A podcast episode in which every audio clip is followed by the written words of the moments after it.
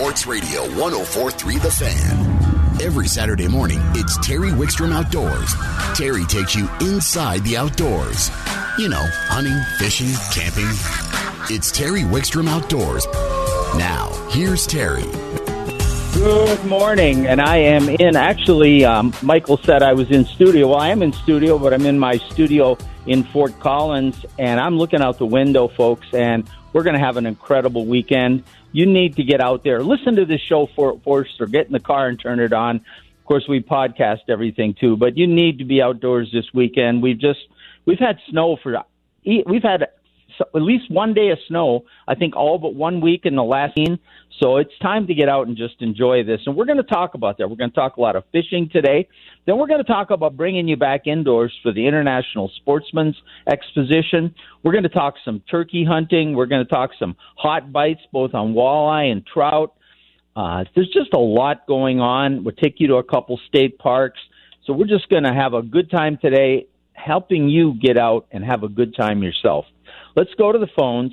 And joining us from Tightline Outdoors, he's uh, he's been a frequent contributor on this show. He's an accomplished angler, a guide, and he'll be joining us at the International Sportsman's Exposition as both a presenter and part of the walleye panel when he's there. And that's Dustin Ziegler. Good morning, Dustin. Good morning, Terry. You know, the fact that you're going to be part of the walleye panel, which I think we're doing Friday night, Karen. Is that right? The walleye panel will be Friday night. This is a great time for you and I to get people all excited and talk some walleye fishing. And this is a special time of the year, walleye fishing. You know, there's we talk about seasons we love and seasons we like, and you know, and there's different times of the year. In summer, you can get those hot bites. In fall, you get the fish gathering up, getting ready for winter but a different motivation drives them in the spring, especially the walleyes, and that's the spawn. And during this time, it can be some of the most frustrating fishing, but it, for big fish, it can also be some of the most productive, can't it? Absolutely. This is the time that uh, I think most walleye anglers really look forward to. We see a lot of uh, those records getting broken this time of year. If it's going to happen all season long for a record walleye, it's going to be uh, spring of the year when they are full of eggs. So absolutely, I'm I'm looking forward to it. I know a lot of walleye anglers are chomping at the bit to get on that open water for sure.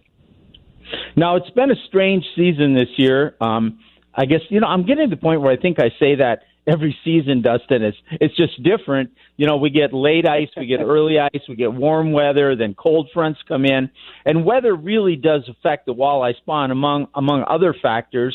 So, what are you seeing out there? What's going on? I mean, there's ice on the lakes, but we should see some opening up pretty soon. Let's start with what's happening right now. Yeah, so we have ice coming off of most of the lakes. Metro ice is done for as far as uh, ice fishing opportunities go. Uh, we're really looking forward to uh, this open water time, and I think Cherry Creek's going to be our first uh, lake to open up besides Pueblo. Pueblo is fishable and open to boating right now. Um, so uh, you know, multiple anglers can go down there, you know, test their equipment and get after those walleye in Pueblo. Now, for metro waters, I would say Cherry Creek Reservoir uh, is going to open first. We're looking at a uh, pretty windy afternoon um, and day, both Monday and Tuesday of this upcoming week. I think that's going to blow a lot of the the uh, leftover ice off of Cherry Creek, and we could see Cherry Creek open to boating um, as early as the end of next week or beginning of the following week. And so that's exciting news there. Um, a lot of anglers are sitting around and they're wondering, well, what are when are they going to start spawning? Is the water temperature right? You know, when when does a walleye go in to spawn? And I think the biggest thing this season is because we've had ice on our lakes um, abnormally long. We're going to see these fish already in that spawning mode. So we're going to have males already on the spawning grounds, riprap shorelines, inlets, um, stuff like that. And so they're already there. Most of our big females are going to move in first uh, to spawn with those males. And then walleye are funny with their spawn. They can take up to six weeks of spawning. There's no uh, really a, a predominant time frame at which they do this, you know, in a one to two week time frame. And so um, I would expect uh, most of our fish to spawn at Cherry Creek uh, right as the ice comes off and as we're able to boat it. Um, and then one thing to note on uh, Cherry Creek now, the dam, if you're a shore fisherman, the dam will be closed 9 p.m. to 4 a.m. You may not fish from it. They're going to do netting operations on uh, Cherry Creek. They also did that at uh, Pueblo Reservoir as well. Um, but Chatfield, they are not. And so Chatfield Reservoir, they're not going to do any uh, netting as of right now. They haven't mentioned that. So the dam will be open to fish at Chatfield once uh, it has some open water on it and is accessible.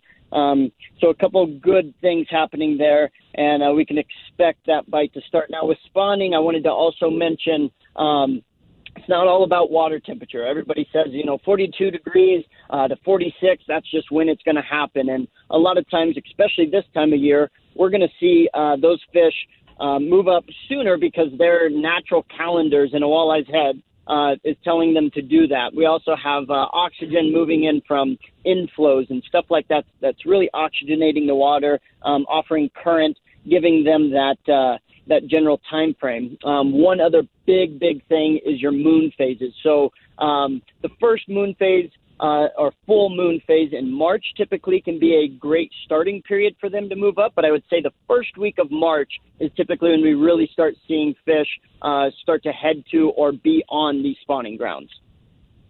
Yeah, and we're seeing all of that. In fact, it was a full moon yesterday, and so that moon phase is probably kicking in. I agree with you 100% that water temperature is critical, but that uh, the daylight length and the calendar time is even more critical. And you know, and it's going to be a slow opening for a next couple weeks. It's going to be kind of some lakes will open, some won't. It's going to go on. Before we get into maybe what to do once the boating starts, let's talk about approaching it right now. Both Cherry Creek and Chatfield from shore. Are there opportunities from shore on those lakes? Absolutely. So, as a shore angler, I would say this time of year, in particular, as a walleye shore angler, you almost have an upper hand advantage on uh, on chasing these fish. They're at your feet. So a lot of these fish will uh, typically spawn, and I'm more particularly talking about the evening time period when they do move in to actively spawn. They're going to be in four feet and less when they're doing this. And so, as a shore fisherman, they're at your feet. Um, the biggest thing I would say is you want to keep your presentation in that zone. Don't make bombing pass out to deeper water and then bring it to shallows.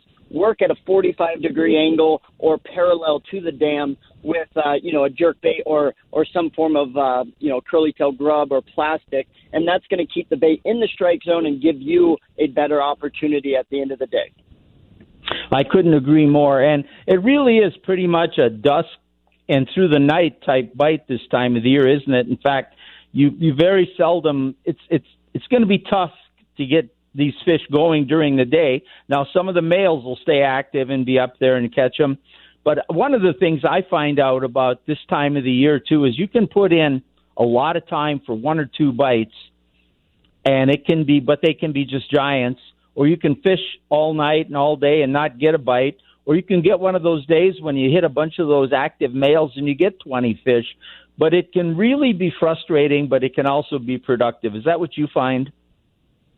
Yeah, yeah, absolutely. So as a boat angler, um, you know, and fishing during the day. I'm not going to say that it's it's going to be easy by any means, but like you said, those males are aggressive and, and usually tend to stay aggressive even through the daytime hours. Those fish typically um, are going to stay shallow, though. You know, 10, 12 foot most of the daytime. They're they're soaking up warm sunlight um, and any sandy bottom, something like that, to where they can sit on and soak that up. But uh, I do find that a, a lot of these fish can be very active, even the females. You know, the biggest thing to know if you're going to take anything away is fish slow. Um, our water temperature is slow, so you want to fish slow. Um, if you're using a jerk bait, take off that split ring that might come factory on that bait um, and tie directly to it, or maybe put a snap on that goes to a point, something that's going to dull down your actions if I'm fishing a jig and a plastic, something like that, I'm going to really, really focus on slowing down, doing longer pauses, um, more of a pull, um, less reaction style fishing, more of uh, sitting a bait in front of them and letting those le- the, lethargic fish come in and actually grab that bait. And so um, I think that's the biggest key as a boat angler.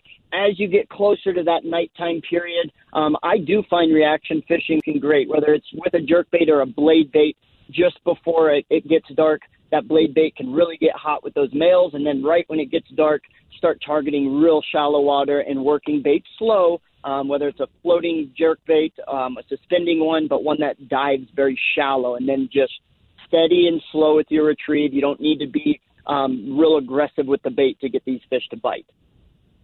You know, another thing I used to do is we transitioned to the boating part of it. I used to do this on Cherry Creek. You know, if you move off from the dam, you know where that drops into that 20 foot depth off of the off as you get towards the basin of the lake there. I found that a mm-hmm. lot of these big females would would in the daytime would stage down there, but they wouldn't chase very much. So I'd take lead core and I'd put like a a very uh, jerk bait like you described that doesn't have a great action, maybe a, a husky jerk that kind of rolls instead of wobbles, and I'd put that and I'd troll it just inches off the bottom through that depth, and I may fish all day for two or three bites, but they'd almost always be 25 inch plus fish. Do you ever experience that out there?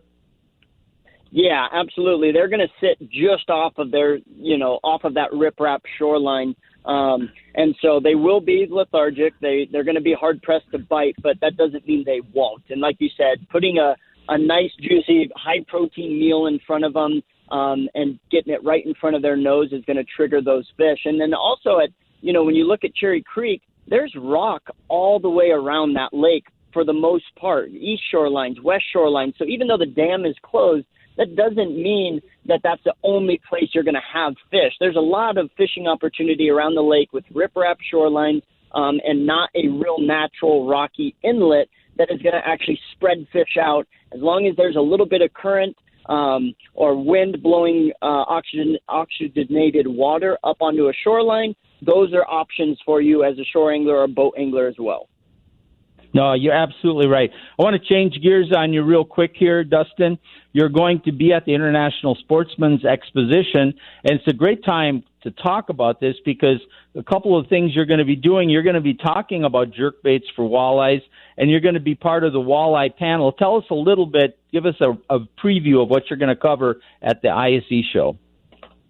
Yeah, so I have uh, two seminars happening on Thursday, uh, the, the beginning days of, of the ISE show. Um, first one's going to be all about jerk baits and how to utilize them year round. Most anglers pull them out of their box spring of the year during the spawn, and then they put them away. Most anglers, and so I want to show the show most anglers and teach them that you can use that bait all season long and have more keepers and larger fish to catch on that bait. The other thing I'm going to be doing is just specifically trophy walleye. So, how am I going to target them? Where can I find them? What are they doing? What are they eating? And presentations to uh, tempt them into biting and catch multiple in a season in a season's length. Um, and then, of course, uh, the walleye panel. I'm excited to be along board. You, Brad, Nate, um, just to kind of do the Q and A with any anglers that may be struggling or want to learn something new. And uh, I'm real excited for for that opportunity. Yeah, I am too. The walleye panel is always one of my favorites. We get, and one of the things I love about the walleye panel is we don't always agree. I mean, we all speak from our own experience, what we've learned, and the way we approach it. And there's no absolutes in fishing, and sometimes, sometimes that little bit of uh, disagreement leads to make us all better anglers. So I really like that. Before I let you go, um, how about some ice up in the high country? I heard you're getting some kokanee. What else is going on? Yeah, our kokanee bite's going strong. It has been for the last month. Um, I expect that to continue. Um, the other and that's at 11 mile. Have, eh, correct. Yeah, anywhere that really has a solid kokanee population, you're, you're going to be able to target them um, suspended over deeper water, following river channels and currents. Um, now, the other big fish opportunity would be pike. Those fish are entering spawn here near ice off and so those fish are very, very large this time of year and are an excellent opportunity. So trout um, that are going to be thinking about spawning as well. So a lot of ice fishing still happening. I know we're excited for boating, but I would definitely recommend taking an extra trip or two up to the high country because the bite can be some of the best you've had all season long as far as ice fishing goes. All right, we're out of time, Dustin, but great stuff. People want more. They can get a hold of you at Tightline Outdoors on on tightlineoutdoors.com, on almost all social media. Thanks for joining us, and I look forward to seeing you at International Sportsman's Expo. Thank you, Terry. I appreciate the time. You bet. Dustin Ziegler, great angler, great, great, great addition to uh, our uh, resources here on the show. We're going to take a quick time out. When we come back, uh, folks from St. Vrain State Park are going to join us, and we're going to um, talk about a great opportunity coming up there right now and in uh, just a couple weeks on Terry Wickstrom Outdoors on 1600 ESPN. You're just a teardrop in my eyes. Each night I cry myself to sleep. You're just a memory of a love you're listening to Terry Wickstrom Outdoors. Normally, we would be broadcasting on 104.3 The Fan, but because of NCAA basketball, we move over to our sister station, ESPN. By the way, that uh, bumper music was from Wickstrom and Dobr's latest EP release. Go to your favorite streaming service and search us and uh, let it give us some feedback. Before we get to the next speaker or the next caller, I want to give away a few tickets to ISE. We're going to give away tickets during the entire show today. Um, during the last segment, Dustin and I talked about a presentation that him, myself, Brad Peterson, and Nate Zelinsky were all going to do together at International Sportsman's Exposition. The first one to text 303 713 1043 with the name of that presentation gets uh, two tickets to the International Sportsman's Exposition. Karen will put them in will call for you. Let's go to the phones. Joining us from St. Vrain State Park is Sean Dunleavy. Good morning, Sean. Morning. How you doing today? I'm doing great. Isn't that a beautiful weekend? It's going to be amazing. Yeah, it's really nice out right now. I love this temperature. Oh, and everybody has got spring fever. You know, we've had this on and off again weather, and you're a place that people can go and really take advantages without having to make long term plans. Why don't you tell, in case people are new, tell them where St. Vrain is located and describe the park? Sure. So the park is right off of I 25 and State Highway 119, the Longmont exit, so just about 30 minutes north of Denver. Um, and uh, the park has uh, camping. We're actually completely full this weekend. So this was our first weekend where every single campsite was full this year. That's going to remain true throughout the summer now, most likely. We'll be pretty full even on weekdays pretty soon here, but on weekends, uh, you're already looking at where you might want to make a reservation to camp with us. And then we've got 10 ponds that are fishable ponds in the park, a good variety of fish from uh, late fall till mid spring. We're one of the best places in the state, I think, for catching those stocked 10 to 12 inch trout. And then other times of the year, we're at least fair for warm water fish in several of the ponds. Now, great fishing there, both from shore. You have one major lake that does allow boats, and then you have, right. um, I believe, you can put like canoes and kayaks in most of the others. Is that right? Yeah. So Blue Heron is our uh, one that has a boat ramp actually on it, and uh, that just opened to boating just two days ago. It was iced over completely three or four days ago, and in a single day that ice all went away. Now it's completely ice free, and I saw our first trailered boat out there this morning on the water. So somebody is already out there in a trailered boat, and all the other ponds, um, you can still put canoes, kayaks, or inflatables on there as long as you can launch from shore. Yeah, well, I want to talk. You have an event coming up I want to talk about, but before we get to it, I was going to ask you conditions. Well, obviously the ice is going away. You mentioned the camping. You've got trails and wildlife watching there too for day use and things, right? Yeah, absolutely. So there's there's trails now, and several of the uh, or parts of the trails are now actually paved that weren't previously paved. So now we've got more paved trail in here, and also some open trail probably about five total miles of trail that you could hike, but we've got at least two lakes you can go around that are about a mile and a half around.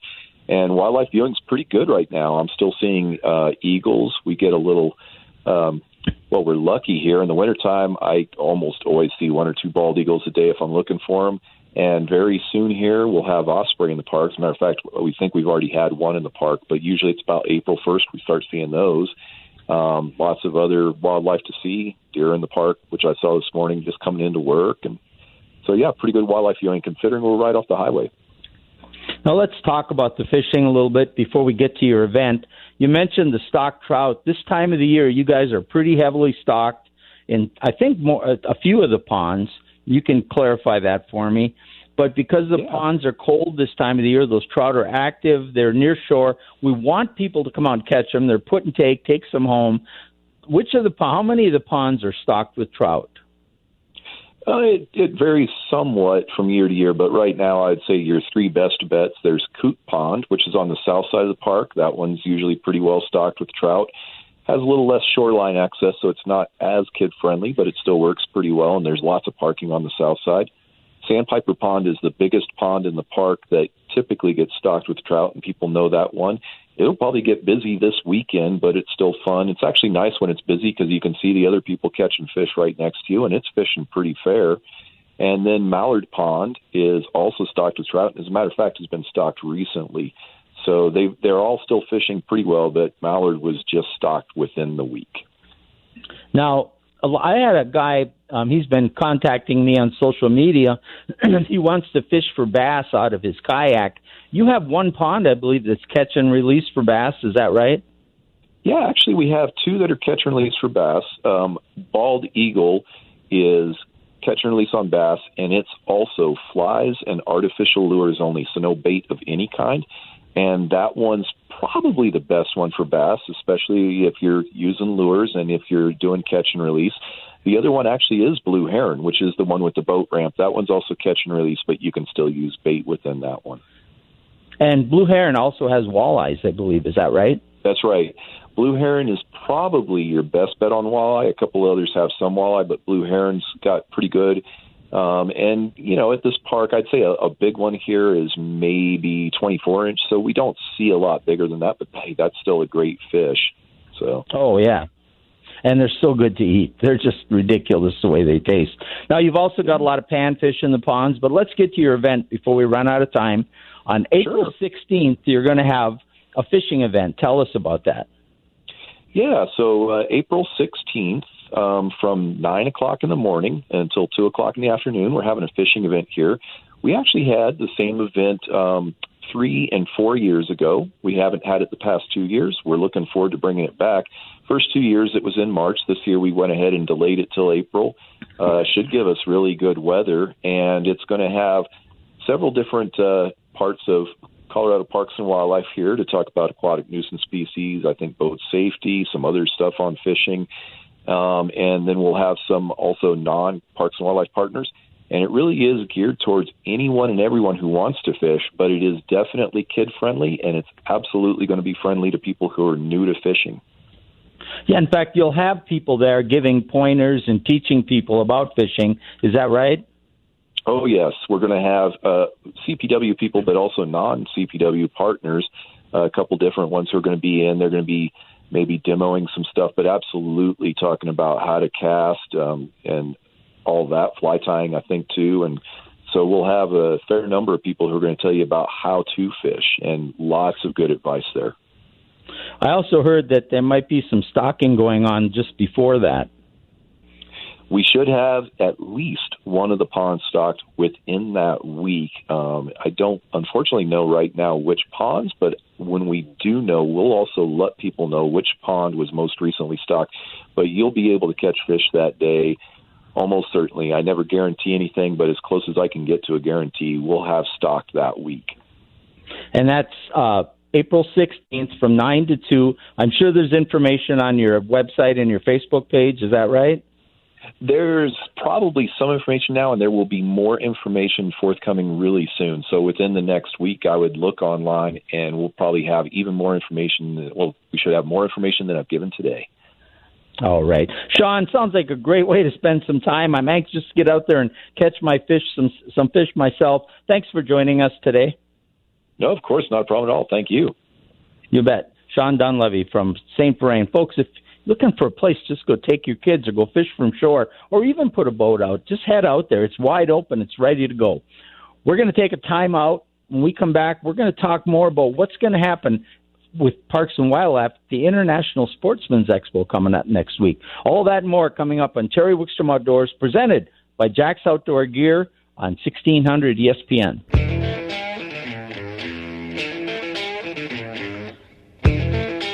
You're listening to Terry Wickstrom Outdoors, presented in part by Jack's Outdoor Gear, locations up and down the Front Range. If you're an outdoor enthusiast, stop in and check one out. And we're broadcasting today on ESPN 1600. If you like what you hear, you can normally catch this show Saturday from 9 to 11 on 1043 The Fan, but NCAA basketball. We're over here with our friends at ESPN today. Let's go to the phones.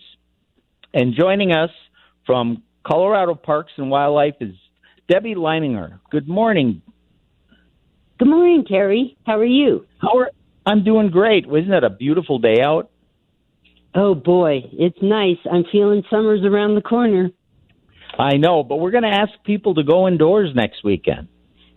Exactly. We're going to take, but we're going to take the outdoors indoors. As the International Sportsman's Exposition, which has normally is in January, It didn't happen last year because of COVID, got delayed. Is going to be next weekend, and we're all excited to see people again, get out and talk fishing, talk hunting, talk camping, and just see the people again. And Parks and Wildlife is always a big part of that, Debbie. Tell me some of the things you guys will be doing down there. Right. This year, because of the change in the show, we're going to change it a little more and have a little bit more of a focus on conservation and being responsible when you recreate outside. So we have booths, um, an area in the in the. We are always in the back because we're a big draw of the show to bring everybody through the trade show and then end up in the booths in the back. There's some family activities with like the climbing wall and the archery range, and then we're we've got a new boat simulator in our boating safety area so that will be something for people to try, which will be fun. And we've got a T-shirt station where the kids can draw their own pictures and talk about boating safety, and then we iron them on, and the kids get to take a T-shirt. So we still have some kid activities, but really want to impress with COVID. Everyone has gone outside. They've rediscovered the outside, which is absolutely fabulous. But we've got to keep everyone thinking. You know, we don't want to pass around invasive species. You know, we want to clean our boots we want to clean our tires on our bikes. We want to, you know, prevent the spread of any kind of aquatic nuisance species or invasive weeds, things like that. So we've got our invasive species booth all set up so people can learn the different things that they need to, need to prevent um, the spread of invasive species. The boating safety people are there with people always being safe on the water, and we really want people to wear life jackets when they go by the water. The water in Colorado is cold, so that'll be a big push for messaging there. Plus, we'll have our info booth.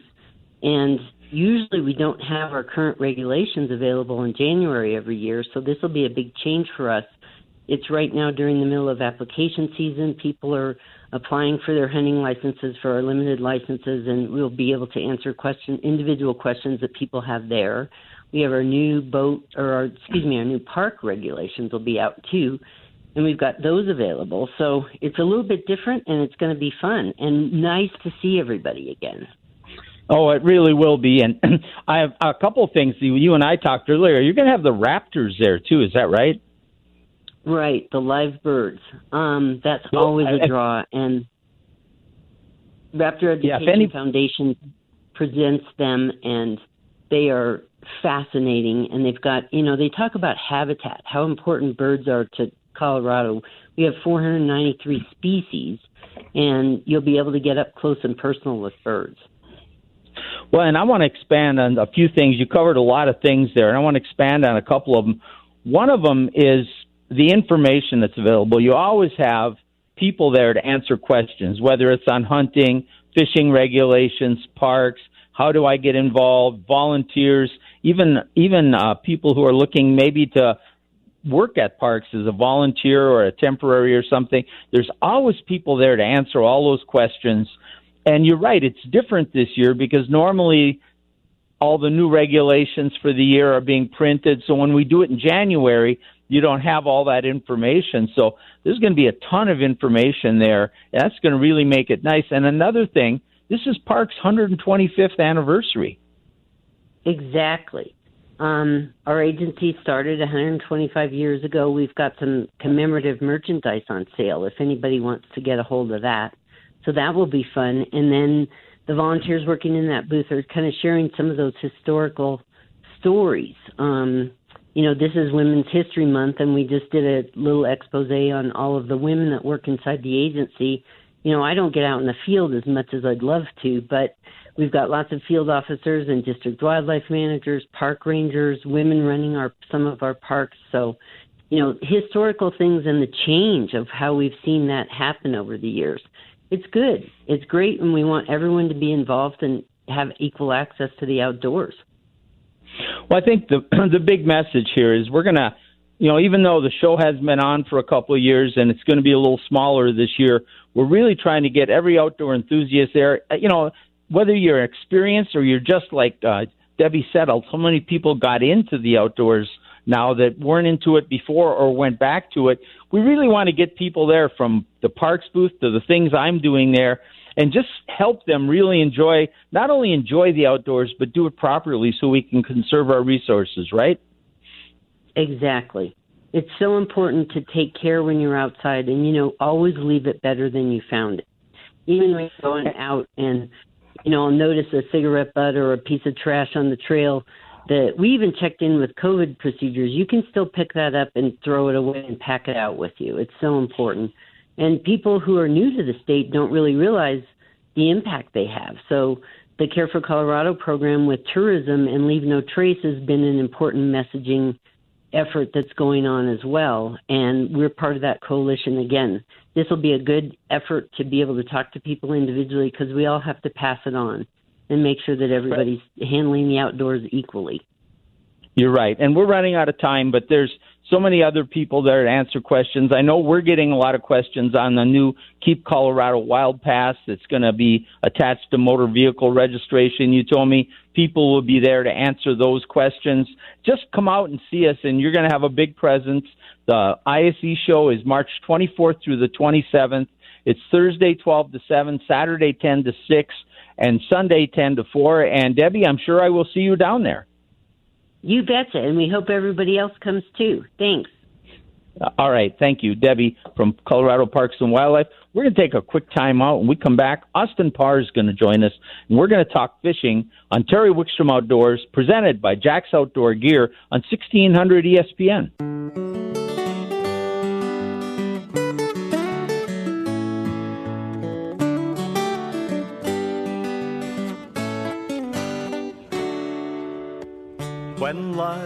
Got you down and the world is crashing all around. You're listening to Terry Wickstrom Outdoors on 1600 ESPN. Of course, that song was another Wickstrom and Dover song. Search us out on social media, and we appreciate any feedback from you. Let's go to the phones. Joining us from uh, Discount Fishing Tackle is Austin Parr. Good morning, my friend. Good morning, Terry. Thanks for having me. Always a pleasure. You're always a tremendous resource. Now, we talked earlier a little bit about the uh, the walleye bite that's starting to become available because the ice is leaving with uh, with Dustin from Tightline Outdoors. But uh, right now, as the ice is receding, we still have ice fishing up in the mountains. But this is probably one of the best times of the year for shore fishermen to really have some incredible opportunities on different species, isn't it?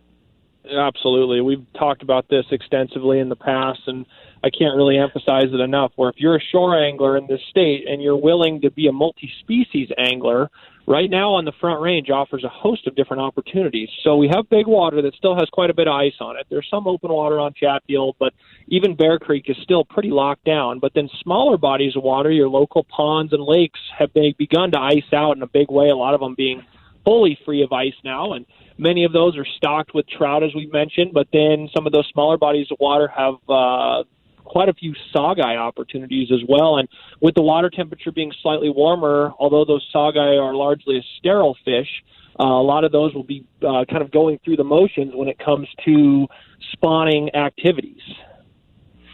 Now, is there a couple places for saugeyes? I know that uh, Douglas Lake up here has either sauger or saugeye in it, and a lot of the Eastern Plains Lake have saugeyes. Anybody, any place in uh, Front Range that jumps out at you for saugeyes? Yeah, so up in St. Vrain State Park is one that I like quite a bit. So they put quite a few saugeyes and blue heron up there, and that lake is actually, uh, as far as I know, open to boating this weekend. So they don't have the docks in, but you could drop a, a boat on there, and there's horsepower restrictions on that lake. It's fairly small, but there are definitely saugeyes in that lake. And then over the next week or so, when Bear Creek ices out, that provides a fantastic opportunity to get some fish that are moving a little bit more than some of those walleyes will be, just with that temperature being slightly warmer. And the saugeyes tend to be a little more aggressive and a little shallower oriented too. So that makes them a little more available to the shore anglers. How do you and go the after the saugeyes? Uh, I was just going to say, just real quick, the interesting thing about those saugeyes as well is due to the fact that they're a sterile hybrid. a lot of times the state isn't putting quite as many of them in as your walleyes, and they're not reproducing. So, for one, a lot of times I like to let a lot of those saugeyes go in the smaller bodies of water. But then, secondarily, that less uh, population, less dense population, provides some truly nice sized fish, some big ones. So that can be good. And then, as far as uh, targeting them, I target them a lot of times the same way as I do the walleyes. So, in the low light conditions with jerk baits, uh, Shadow Raps have turned into one of my favorites. But then some of the new Berkley Stunna jerk baits, I'm pretty excited about. And then as the water warms just a little bit more, working a gulp minnow or a twitch tail minnow along those rocks is a really good way to go. Just keeping it right up above the rocks and trying to keep it on the snacks. Uh, they're uh, they're a great shore opportunity. The one thing, and I was I mentioned this with Dustin too. The one thing I always like to tell people though, spring can be one of the best shore fishing for walleye, saugeye, the warm water species. But it can also be very frustrating because little changes in weather, little changes in moon phases, a little bit of pressure. The bite can be really good, or you can get biggest fish of the year, but it also can be frustrating and you can zero a lot too. So you have to go there with the right expectation, I think, don't you? I totally agree. And then also be willing to adjust. So some of these other lakes have smallmouth and largemouth opportunities in them that you can do well in the early season with the same jerk baits and or lipless crankbaits like a rattle trap or a Rapala Rippin' Rap. But then a lot of these same lakes also have trout in them, and, and we've talked about that before, where that really is a fantastic opportunity for fish that are very active. So places like Aurora Reservoir will have some trout that are going through the spawning motions up in the shallows, and then where you have some rivers flowing in, like the South Platte above Chatfield, there's a pretty decent spawning run of surprisingly nice sized rainbows as you move up there. And that one sometimes is interesting. Uh, they'll get up in there, and, and I haven't been up in there to look, but there's a good population of beavers that are up in in that river system, and they'll actually stop up the entire river. So some of the fish tend to not be as spread out, so there's not as much room uh, as far as angling pressure is concerned, but still one that provides a, a good opportunity and, and one that's reminiscent of some mountain lakes uh, and mountain rivers where you have a true spawning run that comes out of the out of the reservoir. Yeah, you know, one of the things about Chatfield, and I haven't verified this, I wanted to bring it up earlier. Um, I've heard that Chatfield is filling up pretty fast and it's pretty high. Is that what you've heard? Definitely. So they did it throughout the ice fishing season, and uh, it was creating soft edges where a lot of the other metro impoundments had good, hard, solid edges. But they've continued up, and it's up into the trees, similar to where we were last summer. And uh, it's it's going to be the same type of deal as we had last year, where the walleyes in the summertime are going to be moving up into those trees. And then another interesting point to note about that is that they are focusing the spawn net operations for the walleyes on Cherry Creek and Pueblo, and they are not going to be enforcing a dam closure on Chatfield this year. So that uh, is going to be open game for a shore angler or an angler out of the boat as we get boating to open up. How do you think the higher water at Chatfield is going to affect fishing the inlet? So it's it's up some, but it's going to reduce some of the overall area that the river is flowing, obviously. But the one thing that I've always found is the lower section of that river is not nearly as productive. It's more of a slow, flat moving river. And as you get up toward the bridge with the, the road that wraps around the southern side of the lake, when you get to that point and above, you gain just a little bit of elevation. The river's flowing a bit faster, and you have more defined holes, pockets, and eddies. So I uh, I don't think it's going to affect much in the river itself. A couple more things I want to go over with you real quick. We may you went you kind of mentioned the shoreline trout bite. And you know, there's two distinct opportunities right now. There's a lot of stocking going on on the Front Range. The water's cold, and in all the bodies of water, those trout are going to stay shallow and a few of them have holdover holdover fish that can be quite large, especially in the bigger bodies of water, which come shallow this time of year. Are you hearing many reports of that? So it, uh, definitely at Aurora, uh, the, the the lake has been about half open, and that's before today. Obviously, we're going to be warm and a little bit breezy out there today, so that should open up a little bit more. But uh, folks have been catching some really high quality trout out at Aurora, fish that are even pushing the five pound mark, uh, both on the fly as well as conventionally. It's a great time of year to target cruising fish with the fly rod and strip some streamers like a woolly bugger, and then trail a soft tackle nymph below, or then fish indicator rigs with egg flies but that's definitely an opportunity. Chatfield is still largely frozen except for the marina area right now, and uh, a few folks were catching some decent trout as well as some low light walleyes over there. but that's been kind of the extent that I've been hearing lately. But that's going to change after this weekend. We are going to be eliminating ice here as we speak. So it uh, is going to be providing more and more opportunities over the next week or so, even with the the weather coming in on Monday. Real quick, I've had some re- um, some inquiries on social media about from some bass fishermen. They've moved from other places. They're living in the Denver metro area. Want to get out in kayaks and catch bass. Any recommendations? Right off the bat, if you're looking to just go right now, the two options that you have really are Pueblo and or up into the St. Vrain area. A lot of these other reservoirs, although maybe marginally ice free, the boat ramps have not opened yet, and that typically means that you can't have the kayak out there, although some bodies of water are different. Um, but then uh, I definitely uh, the, the Pueblo bite's fantastic for the kayaks. I like that a lot. It's been still a little bit slow at the point right now, but as it starts warming up, it provides large no wake areas that uh, can be very productive. And then places like St. Vrain State Park offer uh, areas that don't have big boats, as well as places like Bear Creek where you're not having to deal with heavy boat wake. And of course, a little later in the spring, Quincy becomes one of the premier bass fisheries in the state. I think. Absolutely, it still is one of those, and and barring a big algae bloom, it's been still holding strong populations. All right, now I want to talk to you before I let you go about International Sportsman's Exposition. Um, you're going to have a presence there. Tell us what you got going on. We're going to discount fishing tackle. We'll have a 20 by 20 booth down there, and I'll also be offering two different presentations uh, covering uh, Thursday, Friday, Saturday, and Sunday. One of which talking about how to find success after the shad hatch for walleyes in the metro area and eastern plains, and then I'll be on the casting uh, demo area in the fly casting pond doing a conventional seminar discussing how to select the appropriate rod actions for your given technique uh, and applications. All right, sounds like a lot of fun. We're going to see you there. Any last minute? Uh, I mean, I guess we should real quick. Any quick ice fishing bites? Have you heard anything? There's still going to be ice fishing in the mountains probably for almost another month. Absolutely. So there's still some good opportunities for lake trout up at Granby. East of Deer Island, I'm hearing has had quite a bit of slush, but otherwise it hasn't been too bad for running machines. Bite's been really worthwhile. Williams Fork has been doing well for the lake trout also. And then the kokanee bite, as we've discussed a little bit before, at 11 mile is still holding strong. Ice is pretty thick up there. Trout have been a little slower there in Antero, but the uh, the kokanees at 11 mile have been really working well out in some of the deeper water. And if people want more information or book a guide trip with you, how do they find you? I'm at Discount Fishing Tackle. We're six blocks south of Evans on the west side of Santa Fe. All right, my friend. I will see you next week. We're going to get to spend a lot of time together. Look forward to it, Terry. Thanks so much. All right. Thanks, Austin. Always a great Thanks, resource. You bet. That's Austin Parr. We're going to take a quick time out. When we get back, uh, Dan Rees from Larimer County is going to join us. We're going to talk about when the ramps will open at Horsetooth, maybe a little bit about the conditions on some of the other Larimer County lakes, and uh, uh, and uh, maybe a chance for a summer job for you if that's what you're looking for. All that more coming up on Terry Wickstrom Outdoors on 1600 ESPN.